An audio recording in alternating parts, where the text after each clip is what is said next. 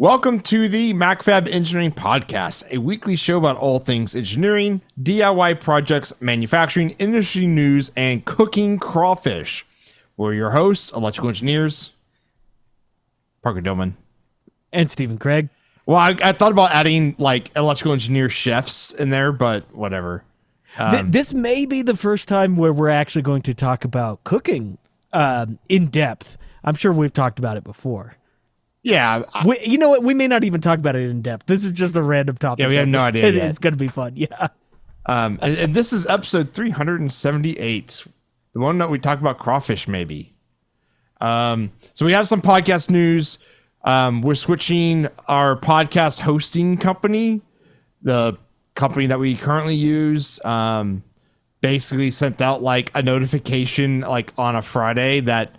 Like, hey, they basically sent out an email, like, no, not even like an email, like a, just a notification that when I logged in to upload that week's episode of like, they were like, hey, we're suspending our hosting services. So good luck. And they're like, question mark. yeah. Well, yeah. Because they were like, oh, we're, uh, we're not, we're going to suspend this service. And I'm like, okay, when? And they're, and they're like, the dates when we suspend it, this is like not a uh, exact quote, but it was like the dates we are going to uh, suspend these services may change, but they didn't give a date. They just said the dates may change. Mm, that sounds like the plane's going down and they're just trying to like hold the yoke and hold the I, I guess. Um, and so I spent like half my day on Friday building a backup, and then um, we transferred, and I didn't do the transfer. Um, Michelle, who's lead of marketing, he did the transferring over to our new host. I don't think it's fully done yet. Like, we have now two R S S feeds for the podcast, and then eventually one will be deprecated, and then the next one will take over. So hopefully there's no service interruptions of the podcast. If, like, for some reason the podcast episode goes missing, like for one week, it's probably not missing. It's probably just like the R S S feed on your app is like all messed up. So, uh, okay. I was about to ask, all of that said, what does that mean to our listeners? Hopefully nothing. Hopefully nothing. But if we're still recording, we're still doing this, this podcast. So if you don't get one on the normal time, um, th- that may be the reason. Yes.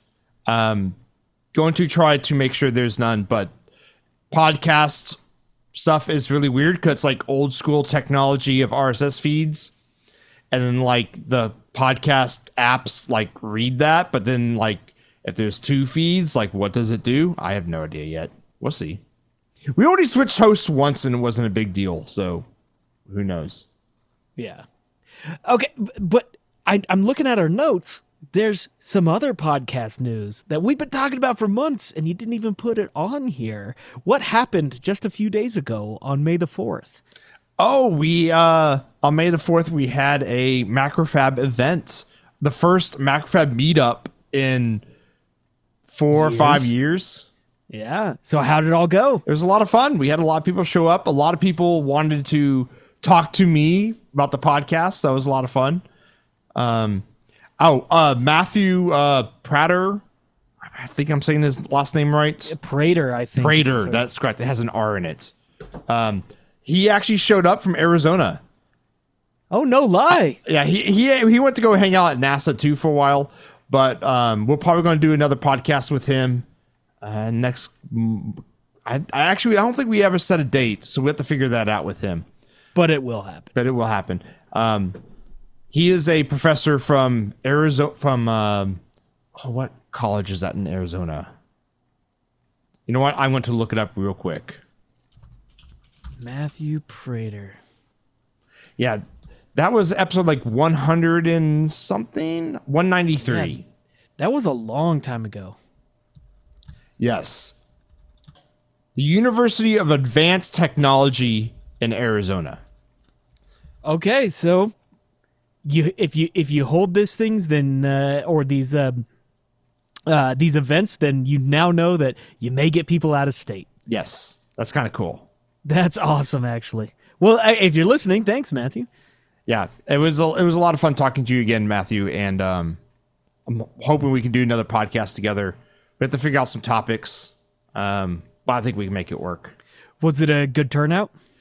Uh, yeah, it was a pretty good turnout. Um, probably a little bit less than probably what the marketing wanted, but it was about what I thought it would be. That, that sounds fairly normal, though. Like, marketing's gonna, uh, probably like, we're going to have two thousand people here. Actually, what's interesting is, um, I don't know if you saw the email from Matthew, because he listened to last week's episode about uh, the radi- how radiation affects electronics, because that was actually one of his previous uh, careers, jobs, I guess. Mm-hmm. Yep. I, I, I have seen that, um, and I've read through a little bit of it. I've been so busy recently. I started a new job, and it is just, it's consuming my time right now. So uh, I'm I'm a little bit behind on my communication with people. So that is one I will need to take care of. But yes, I did see that. All right. So we're going to have a couple topics on this week's episode. Um I'm hoping we get to them all, because like we started writing notes and the notes eventually went to two pages, which is a lot more than we normally have. It just it, it's funny because we, we get usually we write notes for this. We, we have ideas of what we're going to talk about before the, the podcast, but most of the time the notes don't exist until fifteen minutes before we start recording. And uh, and so a lot of times I have no idea what Parker's going to talk about. And this is one of those times where it's like we both had a blank page and five minutes later it just exploded into all kinds of stuff. Yeah. I mean, I guess half of this is me copy pasting something from the Texas D M V occupations code. So that doesn't really count. You know, I, I, I had a I had a um, I had a class back uh, in college that w- it was technical writing. I took technical writing over a um, a summer semester because I was working full time at a place doing computer monitor repair on old C R T monitors. It was awesome. Like we did component level repair on C R T monitors. And uh, and for the end of the semester project, you had to write a manual for something. And I asked the professor, I was like, could I write a repair mo- uh, manual for these these monitors? And he, he was like, yeah, that's perfect. That's like exactly what I'm looking for. So I ended up writing a repair m- manual for it. And it was probably ten or fifteen pages of actual repair information. But then I put all the schematics and I put all of the assembly drawings in it. And so, you know, people are turning in these like two or three page like documents. I show up and I slap this whole document package down on the professor's desk. One inch binder. It was like ninety something pages. It was a book. I gave him a whole book and he's like, what the hell? And I was like, don't worry. It's like all schematics. That's awesome. I got an A on it. All right, so we're going to talk about the, uh, we're going to actually probably make the box truck an official MacFab Engineering podcast project now. Um, so it's something that we just kind of talk about in the hush-hush background of things. Um, we have a crawfish boil that Stephen is doing soon. Unfortunately, it is not a MacFab event, so you can't go to MacFab.com slash events and sign up for a crawfish boil. I wish. Yeah. Um, then we're going to talk about three D printing and then Stephen's C N C machine. See if we can get through all these because these are like pretty beefy. And we're like ten minutes in already. Yeah. All right, box truck. Actually, I think we should do the crawfish boil first. Okay, yeah, let's do crawfish. So, so it's just so happened that a friend of mine came up to me and invited me to go get crawfish the other day. And crawfish in Colorado is kind of a weird thing. Uh, let's just put it this way. There's no native crawfish to, to the mountains out here. Uh, and so he, he invited me to go get crawfish, and we, we went, and it was, you know, it was expensive and, like, not that great. And he, he turned to me as we're eating this crawfish. He's like, you know, we could do this better. Uh, and, and, and I was like, yeah, absolutely. I've done a few crawfish boils. He comes up to you the next day with like the deed of a restaurant that he just bought. and, and, and it's funny because he, he hits me up and he's like, this, this we could do this so much better. He's like, what, what, what if we did a crawfish bowl? I was like, yeah, that, that sounds like fun. We should plan something. And then I hear that Parker is coming up here in just like, oh, what, two weeks?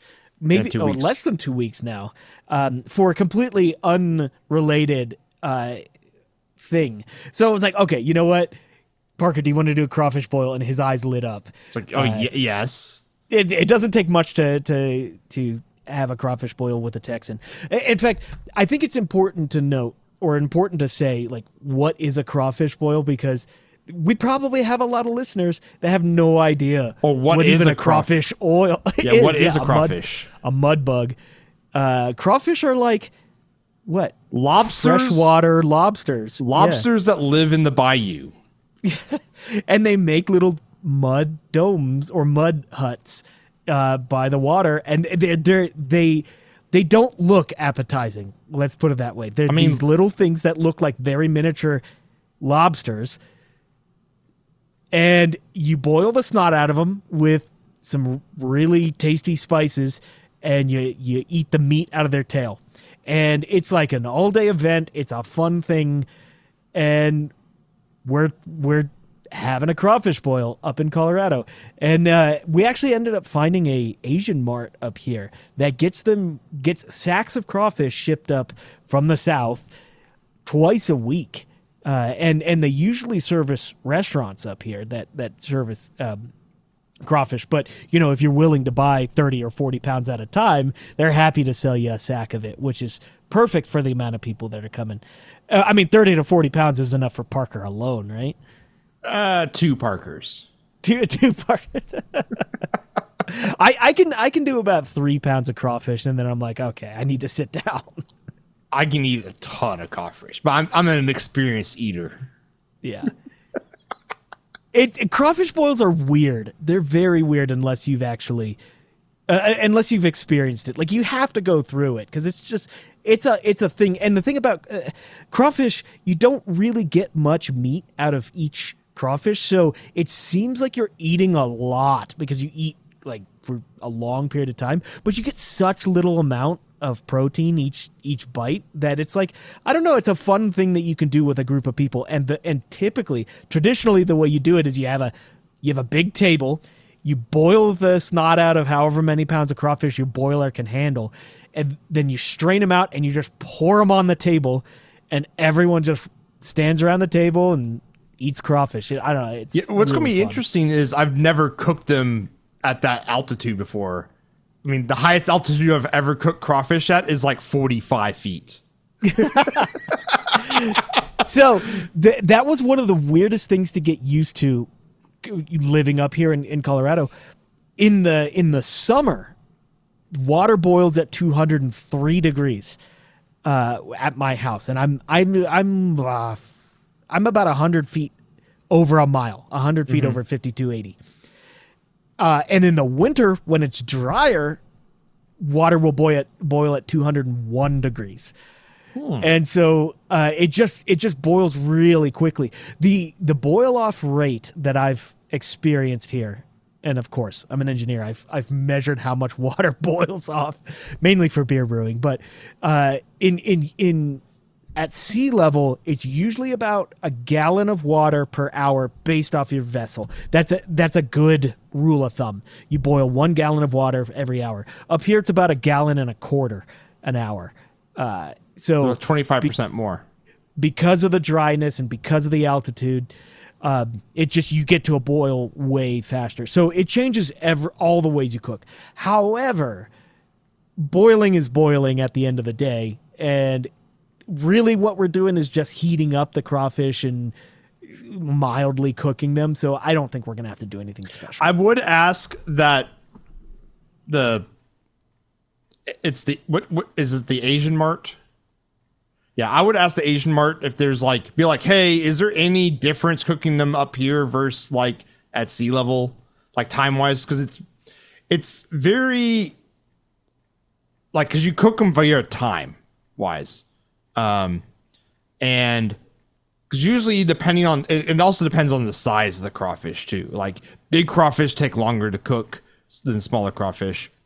Um, and typically it's like two to four minutes on the boil and then like fifteen minutes to twenty minutes on the soak, depending on like how big and small they are. So like the smaller they are, the shorter the boil and the shorter the soak, et cetera, et cetera. You kind of have to like guess on like how big they are and then shoot for that. T- like do the first batch and just make sure it, and like, and then like, you know, eat them and be like, oh, are they overcooked or are they undercooked? And then, and then adjust, and adjust your time on that.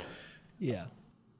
We'll, we'll, we'll, we'll have to figure it out. We'll, we'll do, we'll do progressive batches because yeah. we're, we're shooting for about forty pounds and the vessel that we could boil in, I have a, a beer keg, not the five gallon one, but a full fifteen gallon one that I'm going to take an angle grinder to, and I'm just going to cut the top off of it.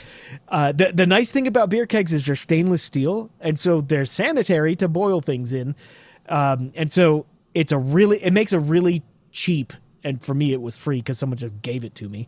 Uh, it's a cheap way to make a giant vessel for boiling things. So that's, that's my plan uh, at the moment. But, but even in a fifteen gallon, you know, keg, I can only boil, I don't know, ten, fifteen pounds at a time. Uh, and so we're going to have to do progressive batches, which the fun thing about a crawfish boil, and Parker was, you know, mentioning this to me last week, is you make your first batch kind of light on the seasoning. Maybe not light, but you make you, you do a guesstimate on the seasoning. And then and then if it's not hot enough, you spike it a little bit more for the next batch. And then you keep doing yeah, that you as keep, you go along. Yeah, the trick is you keep adding progressive spiciness to the batch. And so each batch gets spicier uh, throughout the night as you're cooking. And that's kind of like been my ritual in terms of when I cook. So like ritual. It is. I love it. Um, I love it. That's so great. Yeah, I, I'm really looking forward to it. Um, the oh, and you need a cooler. Yes, because you let them rest as well. Right. So it's like the, it's the a, there's one, a boil, a soak, and then a rest, and then you get to eat them. Yeah. Yeah, yeah, yeah, for sure. I have a cooler. It's not massive, so I think it'll be good for the smaller batches. Yeah, it'd be fine. I like how Emmett in our, our uh, chat, it says, it's like pancakes, always going to mess up the first one. Usually you get it close enough where it's fine. I've never had a the first batch being just completely like burnt or ruined. Like usually what happens with pancakes. I was about to say, I've had that with pancakes many times. Yeah. Yeah. Okay, so you have here us making the list that you need to get.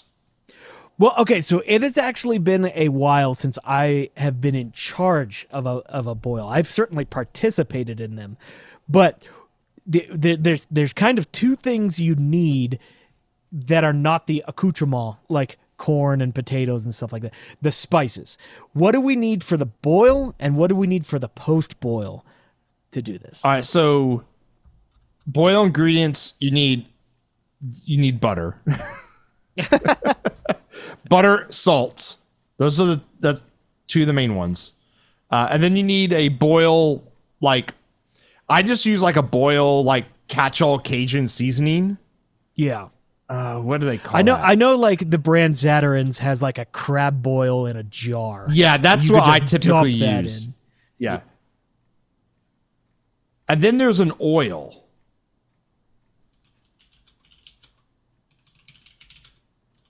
And let me get that.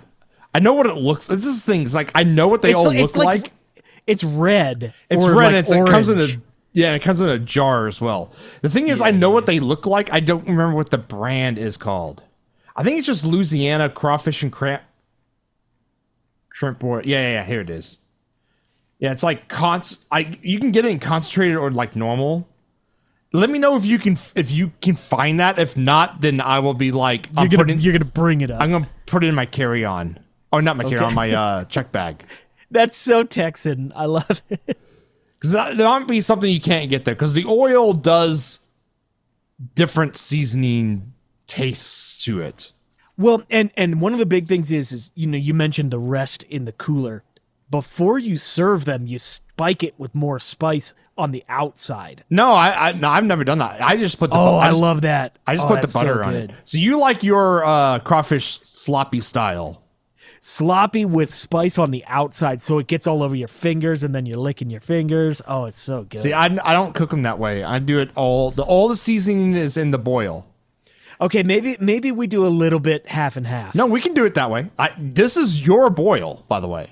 I'm just helping. Well, it's my boil, correct, but you are more experienced at this than I. If you want to do it sloppy style, what's the actual term? Like, um, there's a restaurant here in Houston, I guess in the South in general, called B B's.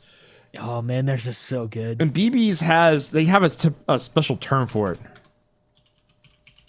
I don't I don't remember what I, it, it's definitely not called sloppy style. It can be at my house. I'm I'm totally inviting I well, I have already invited the new engineering team from work. And one of the w- interesting things about my new engineering team at work, there's like eight of us. I'm the only one from Colorado who works here. So every single person has been shipped in from somewhere else. And I don't think any of them have had crawfish before. So, like, this is one of those things where it's like, we'll figure out what it's... It, it's going to be an experience. I mean, if they show up. Emmett also says, he's asking the question, equal parts butter to crawfish? Not quite. It's only, like, a couple sticks for, like... A whole cooler worth. A whole cooler. Well, not that's like a whole sack I'm thinking of. It's like thirty pounds, thirty-four pounds. Well, my cooler's not that gigantic. Yeah, so you would probably do like a stick and a half for fifteen, ten, ten pounds. If we're cooking yeah, ten pounds is, at once. Not, this is not Paula Deen uh, crawfish here. No, no. But so that's like the seasoning. Yeah. Okay. Then you have everything else. Oh, oh. Minced, lemons, right? No, well, add the seasoning because I guess you can call it seasoning. Uh, minced garlic. You can oh, get yeah, yeah, minced yeah. garlic in jars. Already, you just pour the whole jar. Whole jars in. Yep. Uh, that's the now. That's on top of just throwing in just the garlic clove in. Oh yeah, yeah, yeah, yeah, yeah. yeah. I I would almost be tempted to do the minced garlic after as part of the sloppy. Uh, thing, you know? I like cooking or, it in there. Both. It, yeah, you can do both. Yeah, yeah. There's nothing, it's like everything with cooking Cajun style, there's not really a wrong way of doing it. It's just, if you do it a different way, you can just say it's something else. I mean, that's how... That's true. I mean, I guess that's how food in general works, though. Well, yeah, to a degree. I mean, there's some there's some... cuisines out there that are very particular, and if you deviate even slightly, then you'll get slapped for it. But well, you uh, just call but, it something yeah. else. You you put you just put fusion on it, and then boom, done. Yeah, I like that.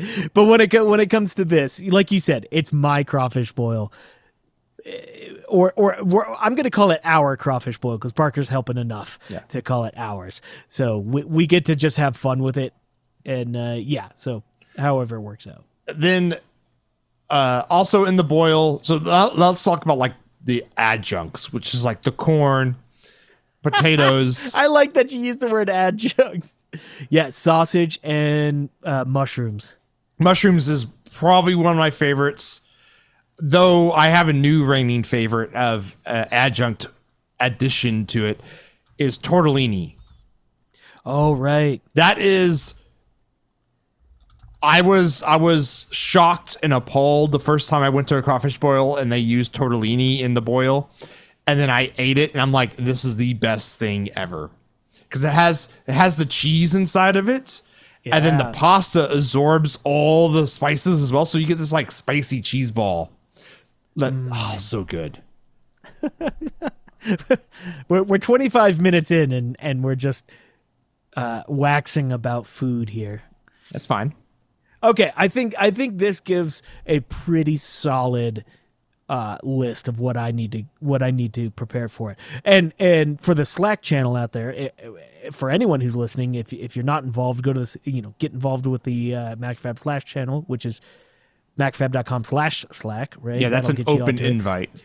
We will be posting pictures of all of this, so if you've never seen a crawfish boil, uh, stay tuned for that. I think that pretty much covers it. Yeah, I can't think of anything else that we need to put in that boil. So in terms of an entire project that comes uh, here, the project is I need to go saw the top off of a keg. Oh, and have a basket that fits it. Yeah, yeah. So I've been researching that getting a basket's actually kind of difficult. Getting a basket that fits is difficult. So that's that's on my to-do list. Don't forget the Tums. Yeah, Emmett's correct on that one. Though, yeah, I seem to have a pretty iron stomach when it comes to spices. So that's should be fine. At least Cajun top, spices. You know, on top of that, you know, this is not particularly healthy, but, you know, you're cutting this while drinking some beer, and that helps keep the acidic content Lots of in beer. check. Lots of beer. Are, are, you, are, we, are over, we over budget? Okay, so Emmett asked, are, are we over budget for the spoil? You can't be over budget if you don't have a budget. Exactly. So. I don't. I, I haven't even priced what, what this is. I, I right now we're looking at uh, somewhere between twelve and twenty people uh, doing this. So it's like a we're inviting neighbors, we're inviting friends from the neighborhood, all all kinds of stuff like that. So uh, you know, uh, I've been wanting to do something of this sort for a long time. I had some I had some good friends in Houston that would very regularly have. Uh, driveway parties, I guess you could mm-hmm. say, where it was just like they had the grill going. If you wanted to show up with some meat and if you wanted to show up with some beer, you can come hang out and bring your own chair kind of thing. And and I've, I've had some of the best times in my life with these friends in, in Houston. And after moving up to Colorado, we didn't have friends like that. And I've been wanting to become that for my neighborhood because I don't see that very often. Uh, I don't see like my neighbors to the left and right of me, I, like I know their names, but you know, w- I, that's about it kind of thing. Or I'll wave to them when we're both mowing the lawn. I, I've been kind of wanting to be that presence in my neighborhood. And I think a crawfish boil like this is a really good excuse for becoming that. I can't wait. I'm, I'm starving right now. Okay. Well, let's stop talking about food and start talking about engineering then. Okay. Are you sure you want to talk about engineering, or do you want to talk about three D printing? I guess this is engineering. three D this printing. This is totally engineering. Yeah. Okay, uh, so this is spurred kind of from uh, Tony W. from our Slack channel. Uh, they were working on a project, and they were... This is just a great quote. And uh, they said, uh, I find three D printers to be close to magic. You make a wish in Fusion three sixty... Export the wish to the Voron and Vlora. You ha- you wake up the next morning and your wish is on the build plate. I guess Voron is their three D printer. Um, I think that's what it is. Yeah, I'm not entirely sure, but but but the point is, it is magic. It's absolutely magic. I mean, it's it's it's the very beginning step of of a Star Trek replicator, right? Uh, it, it how far away uh, away from saying Earl Grey hot? You know, and it just appears in front of you. Maybe not that, but definitely like anything made out of plastic. Yeah. Um, so what I wanted to talk about is kind of like my current state in three D printing and what I've built recently with three D printing, I guess. Um, in fact, as we were um, as we were writing the notes for this episode, all I heard in the background was the the. the warm whirring of stepper motors as Parker was printing something. Yeah, fortunately, it finished like a couple minutes before we started the podcast, so don't have to worry about the noise.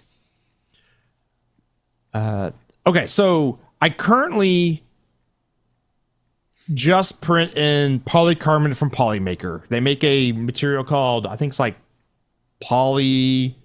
Uh, let me just read off the reel. It's like right here. Polymax P C. Is that's all I print in. Um, I do find it really... I'm not a three D printing enthusiast. And what I mean by that is once I set up this printer to work really well with this material, I kind of don't want to mess with it. Because I do treat it like... almost like a, a Star Trek replicator, right? I design my thing in Fusion three sixty, export it to Cura... the slicer. I never even adjust any of the slicer settings anymore. I just click print.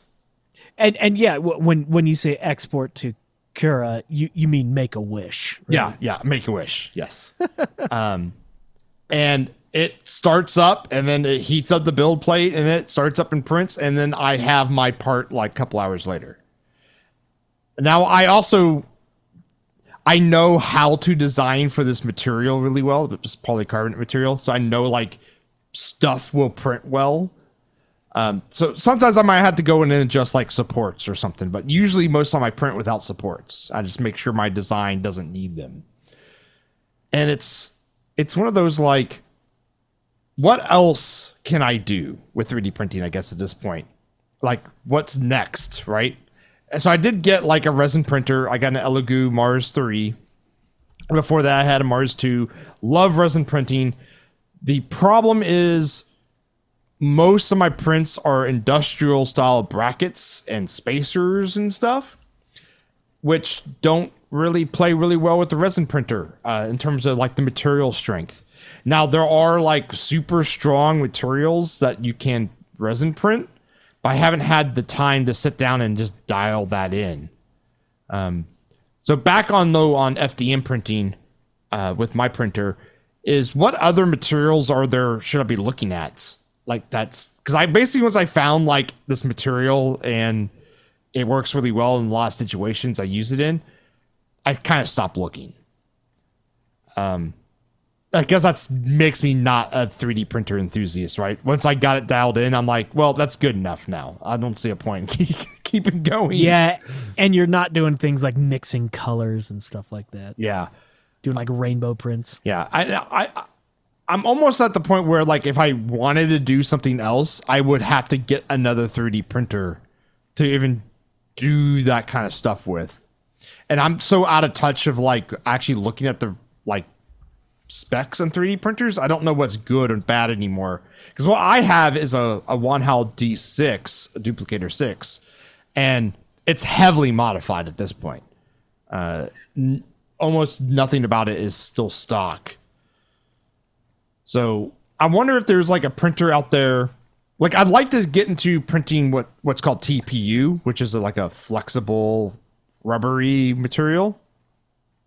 And that's also to do the kind of the same thing I'm doing with polycarbonate is building like maybe brackets and i- isolators and that kind of stuff for automotive stuff.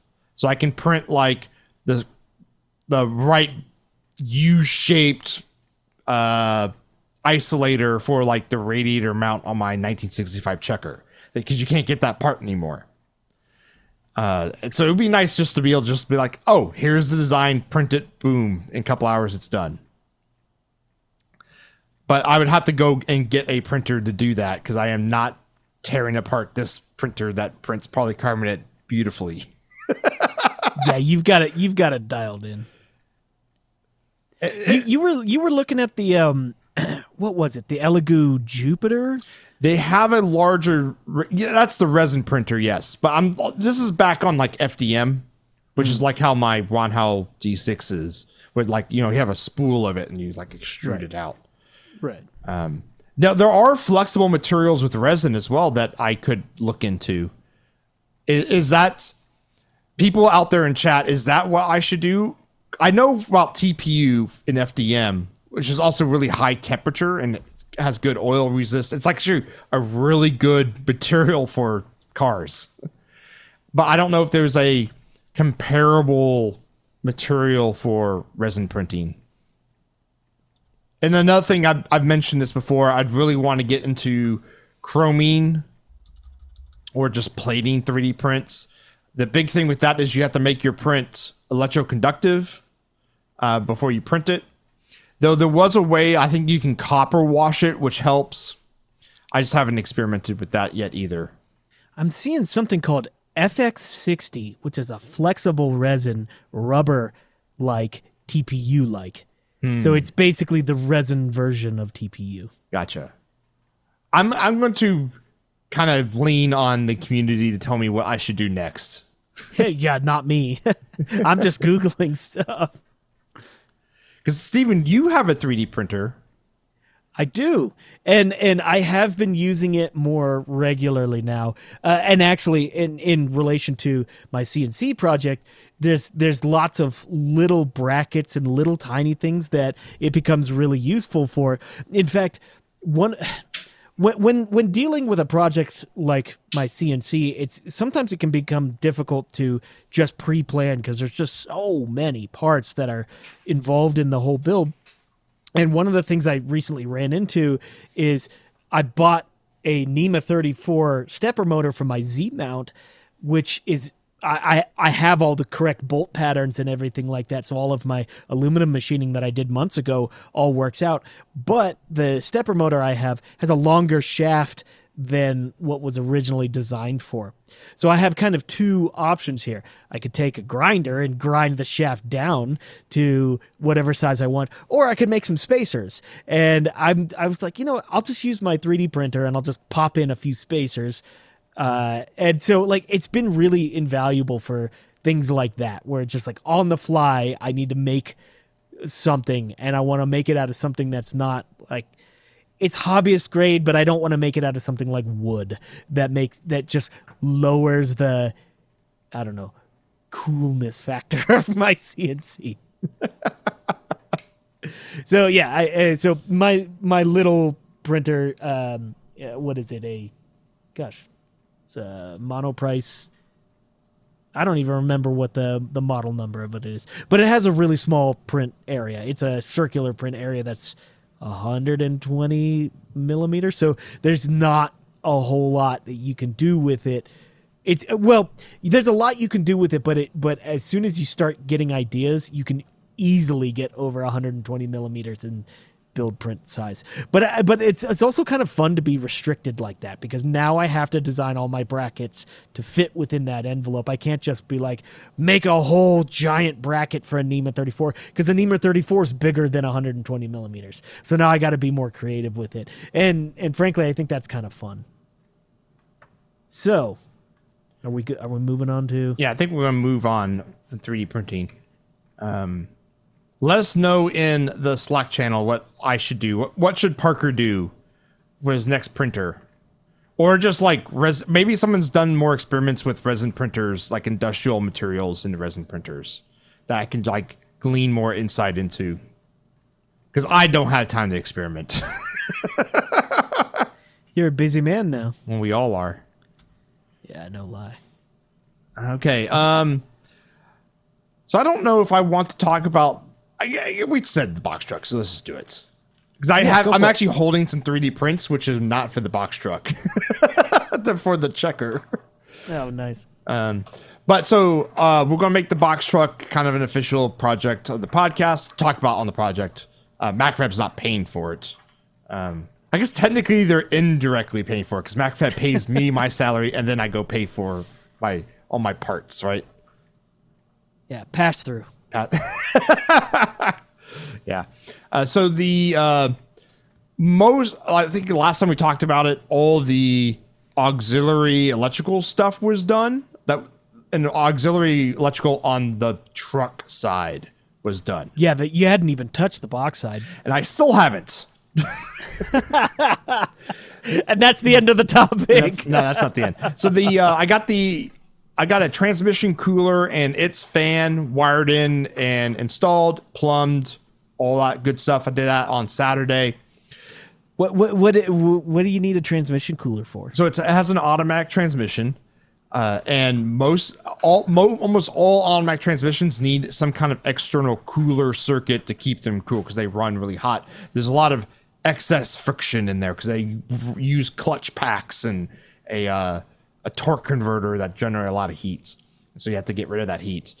And uh, for what's stock on my truck is kind of like barely adequate for what it does, meaning pushing a big box around in the air. And I'm also going to start doing towing with this box truck. So I'm like, okay, now I need additional cooling uh, for the truck, uh, for the transmission to keep the temperatures in check. So I installed a, uh, I already had a transmission cooler and fan set up from a previous project that I ended up not using. So it's just sitting in a box. I'm like, ah, that will work fine. So I was able to install it, made some brackets, welded some brackets together, installed them underneath the uh, box truck. And then I wired up all the switch, uh, the relay and switches. Uh, I don't really need like the computer, the truck to tell it to turn on and off. I just use the little thermal switch.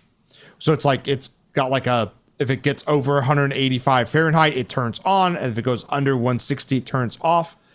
And instead of, I think actually on my Red Jeep, I have it set to where like all the current of the fan goes through the thermal switch, which seems to be fine, but everyone keeps saying that's not a good idea.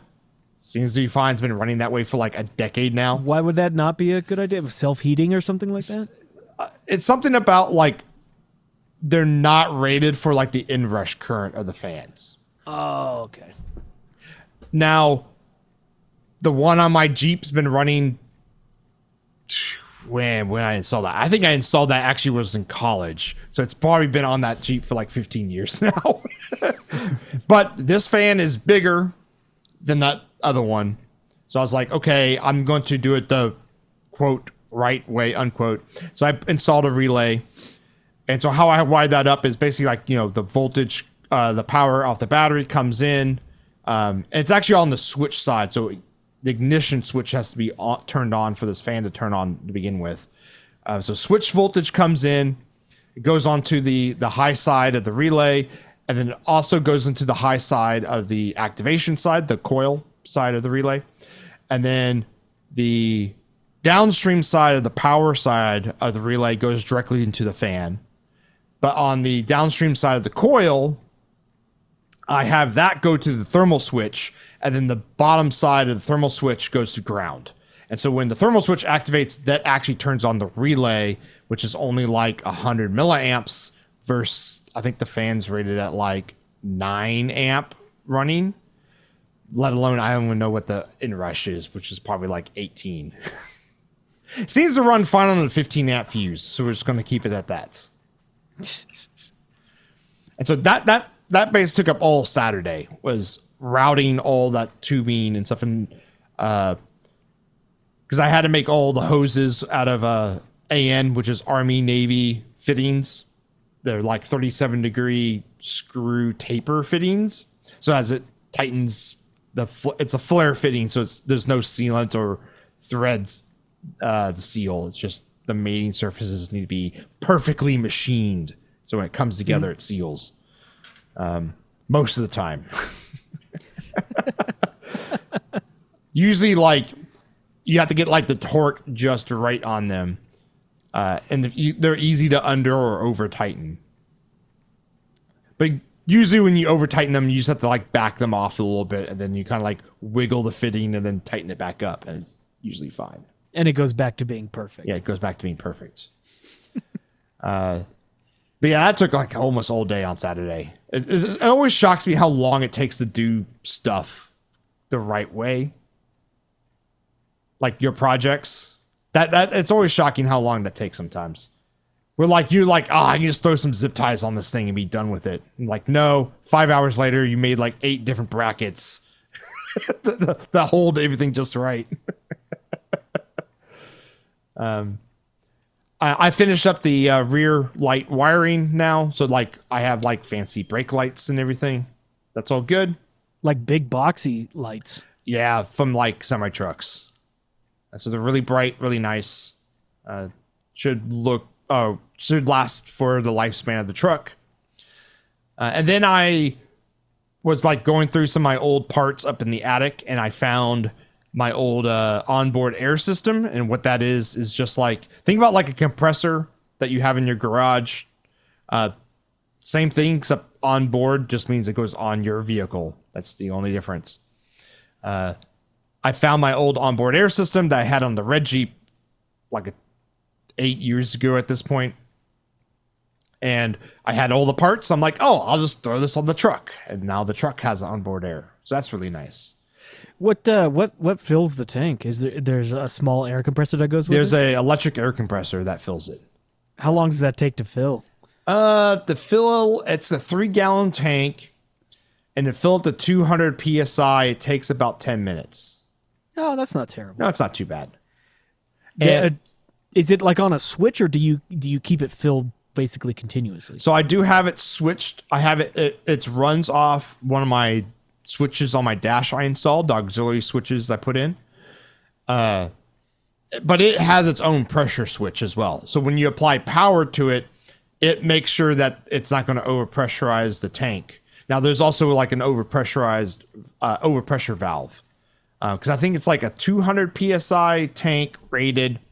I think it can go up to like, I want to say two fifty is its like maximum safety. So I have like a two seventeen or two fifteen pressure valve on it. So if it hits two fifteen, it will blow the, the valve. And the purpose of this is just having air available for tires or for tools? Filling up what? Tires and run, running pneumatic tools. So like if you need to change a tire or anything like that, um, you have you have that onboard air capability. Air on tap. Yeah. It's great for the Jeep because like when you go off-road, you lower the pressure of your tires to like five pounds of pressure. And then you go back on the road, you got to fill them back up to like twenty-eight. And you have like ginormous tires, which take a lot of air. Uh, and so having like a system like this works really well for that. Um, now I don't probably really need one on the box truck, but it's like, I have all the stuff and it has lots of room underneath to put lots of stuff. So it went on. So why not? Yeah. Why not? It actually, it only took like an hour to install. So it was great. It wasn't too bad. It actually took me longer to run the power wire from the front to the back of the truck than did do the rest of the install. Did you run it through the frame or? or yeah, I have like a, when I did the trailer wiring in the back, I ran like a really big, like, I think it's like a one and a half inch diameter loom all the way. Even though that was way too big for that trailer wiring, I knew I was going to run extra wiring. So I ran a big loom already that goes like through the frame and, you know, around the woods and takes a left at Albuquerque and goes into the engine bay. Yeah, I've never used so much wiring harness tape on a project. I've gone through, so usually like a project takes like one roll of wiring harness tape. This truck is not even done yet. It's three, three rolls so yeah. far. Well, how long is the truck? It's twenty something feet, right? It's an eighteen foot box. So that means like the truck is like twenty-two feet, twenty-three feet long. Right. So your runs are twenty, yeah. Basically, whenever you like, oh, I found out it's basically you cut your wire to twenty-five feet and then start fishing that through. And usually you end up with like, depending on the route, of course, because, you know, there's wiggles and stuff like that. You usually end up with about a foot to maybe about, maybe about a foot and a half extra, which is about perfect. That's not that much extra, actually. But hey, if it works. Yeah. Well, you cut that and, you know, you put your terminal on the end and stuff like that. Right, right, right.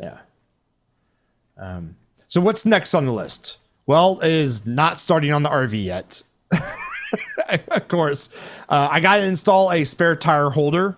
Uh, I got to figure out how I want to design that. Uh, actually, we can talk about that here is, is I have to do this list. Uh, and then check for leaks in the transmission lines. Got to check for those leaks. Make sure everything... It's hunky-dory. And the only way to do that is to drive it around, really.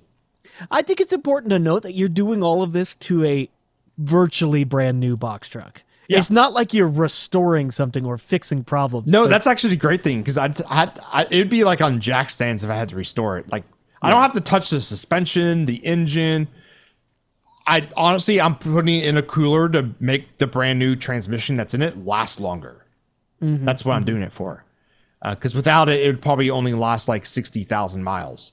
But with it, it'll probably easily do double. Well, it would only last sixty thousand miles with hauling a bunch of crap, right? Yes. But I, I, you got to think about it this way. It's not a daily driver.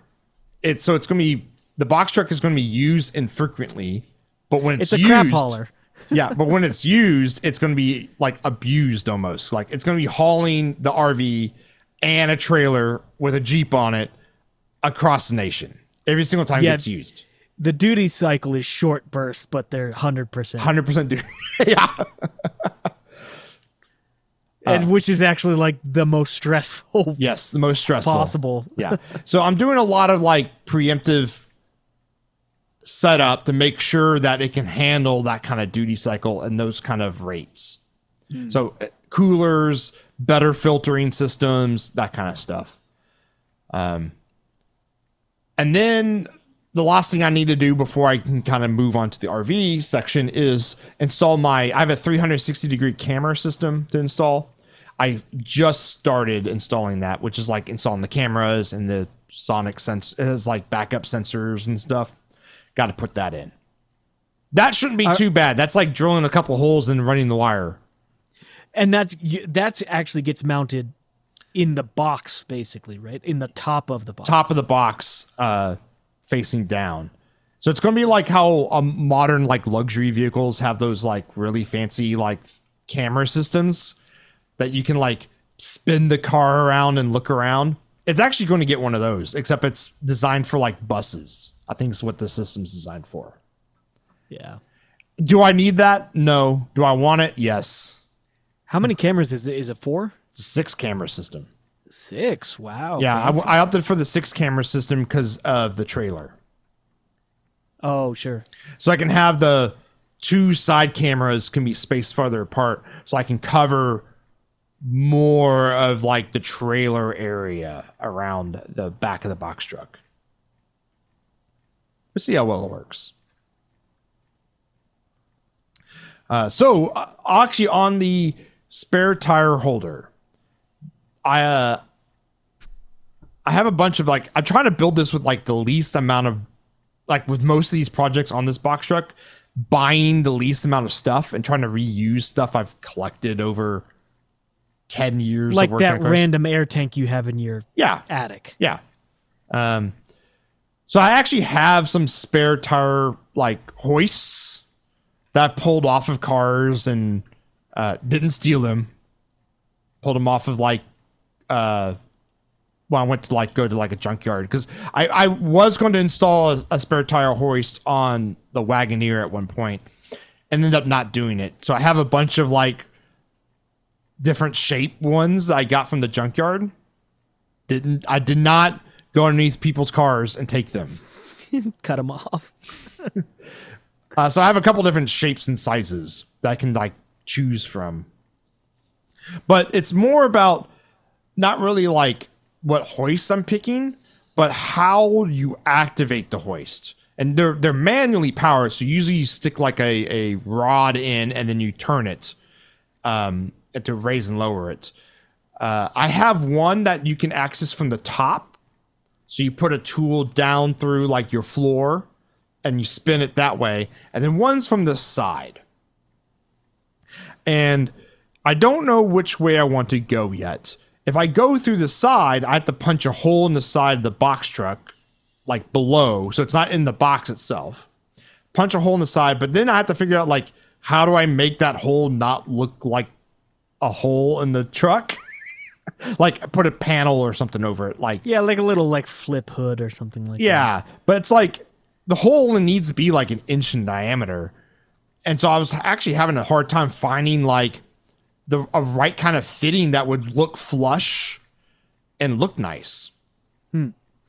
Um well, look nice on a box truck at least. You know, I don't want it to be like, oh, I mean, it's a box truck, what's wrong with the side Um, access, you know, point? Because box truck sits high enough that you can get under it pretty easily. You don't need to go through the floor. Well, I'm looking at this as like, I guess if you're having to change a tire, getting like, let's say it's soaking wet, getting wet isn't too big of a concern. But I would not like, I I like to be able to lower it down without having to like crawl underneath it, underneath the box truck. Uh, do you have, uh, is it dual tires in the back? Yeah, duals. Okay. So how many tires are you going to be hauling around? Just one spare. Okay. Yeah. If you need more than that, then you're probably getting a tow. Probably. Um, but the other one goes through the floor, which would be a lot easier to one... Like I can get a smaller, like I can get like a twist style, like a floor, uh, almost like a, uh, a, a, uh, a clean out for like a P V C pipe I could put like in the floor or something mm-hmm. like that. I don't know yet. It's it's more of like I have access to like almost all the different styles of tire, spare tire hoists, but I haven't really figured out how I want to be able to access the hoist. And that really dictates like how all that works. But yeah, no, it's actually, you can't really, because it's going to be going between two I-beams on the floor. So you can't really actually go underneath to access it, because you'd have to go ac- over the tire, and there'd be no way to, to do that. So you are, if it's a, if it's a side sp- spinny part, I don't know what to call it. This, you activate the hoist with side access. You mm. you are going to have to have a hole in the side of the truck to hit it. Mm. Um, and just having like a plug or something. And I'm also thinking about like people messing with it, and like you come in and the plug's missing, or like someone's like messed with it. And I don't want it bigger than it needs to be, right? Like, sure, I might be able to get like a fuel door that will fit it, but that's like six inches by six inches for a one inch hole. But that one inch hole, you you you don't drill it properly the right time the first time, and then it needs to be a three inch hole. So I just already cut a six inch rectangle out of my box truck. Yeah, that's right. Yeah.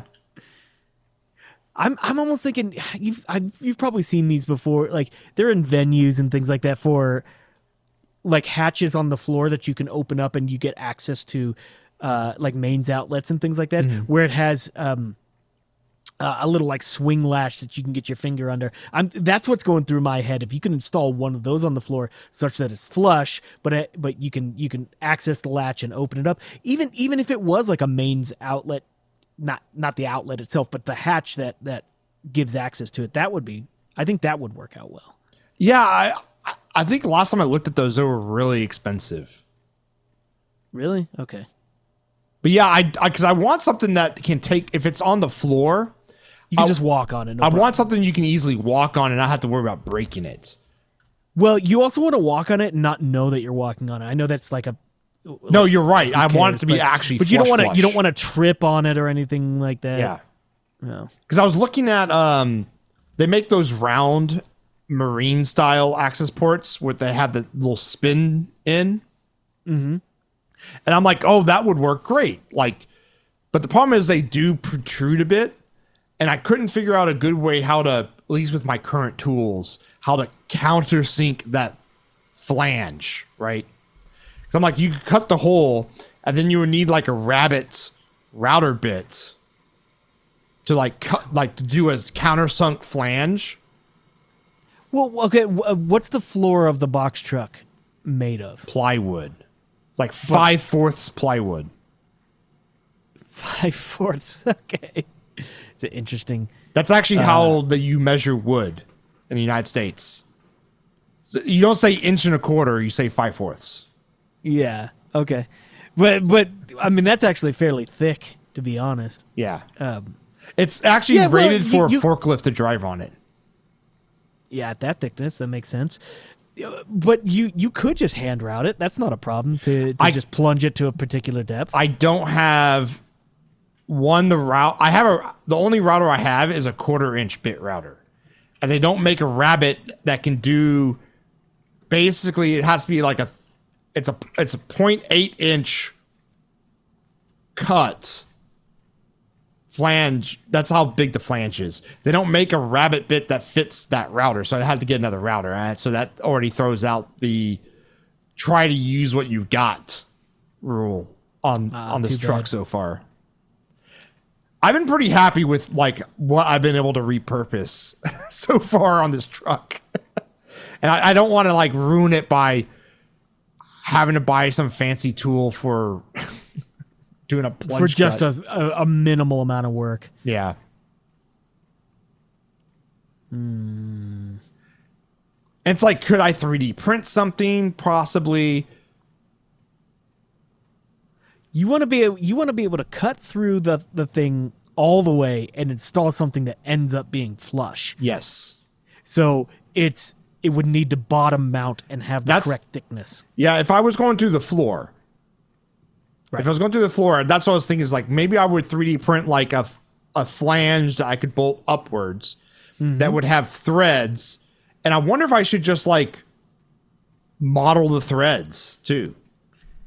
Like some coarse threads. And then it has like the, you know what? If, if I actually made it have the same head that the head of the host has, so I could use the same tool to open up the thing. And then, then all I have to do is put an O-ring in there. Yeah. Because it, it needs seems, an O-ring. That seems a little over, overly complex. Because it does need an O-ring, by the way, because for uh, uh, basically you don't want the outside air exhaust and stuff to get into the cab. Right. So you need it sealed. So you, I would, I wonder if I went through, because I have like a, a bin full of like misfit O-rings. And I bet you if I can find one that's like around like two inches in diameter. And just design everything on that O-ring.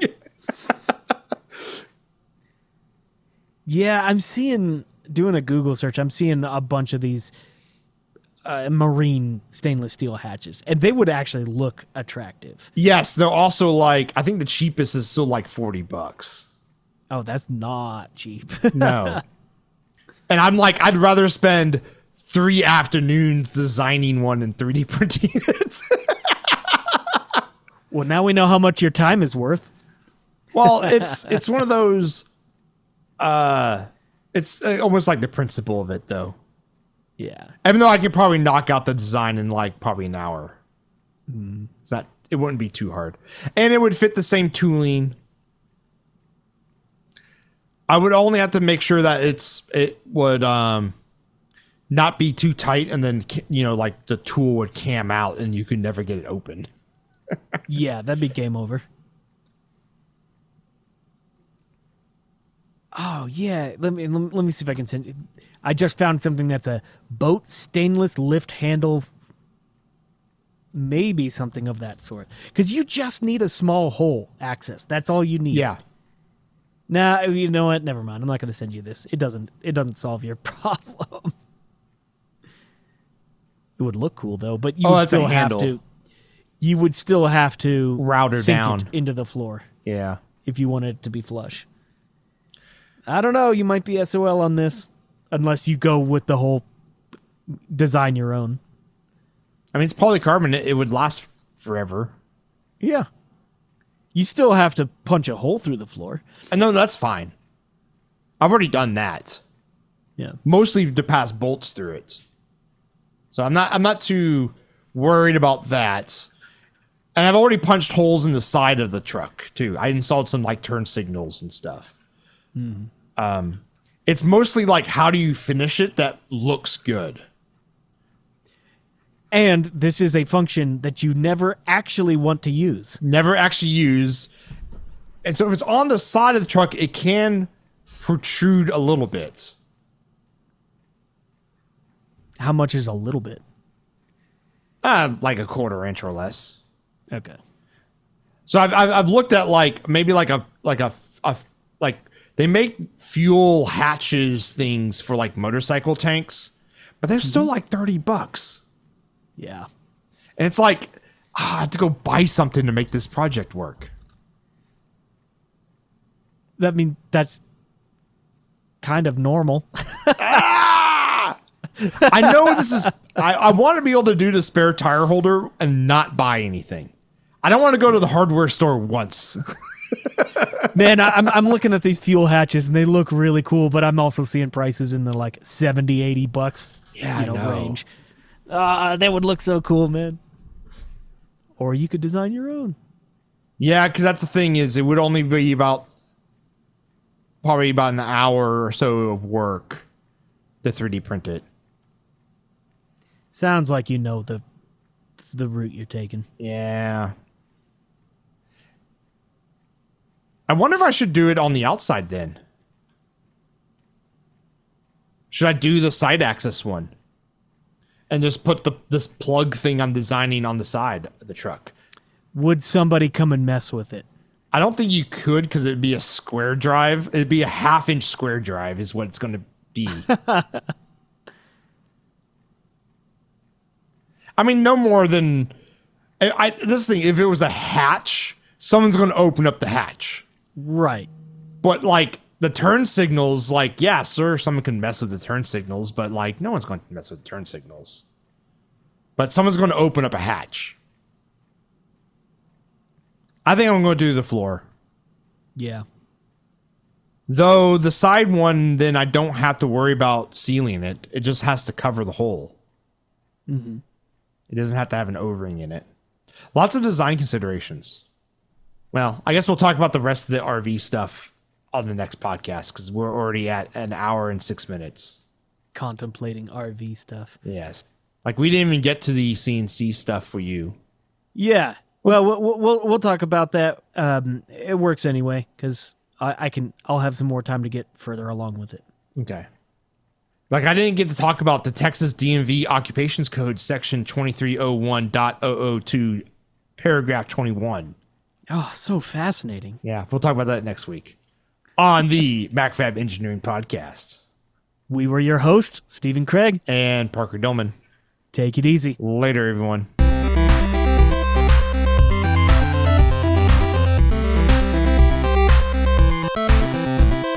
Thank you, yes, you are a listener, for downloading and enjoying our Crawfish podcast. If you have a cool idea, project, or topic, let Steven and I know. Tweet us at MacFab, at Longhorn Engineer, or at Analog E N G, or email us at podcast at MacFab dot com.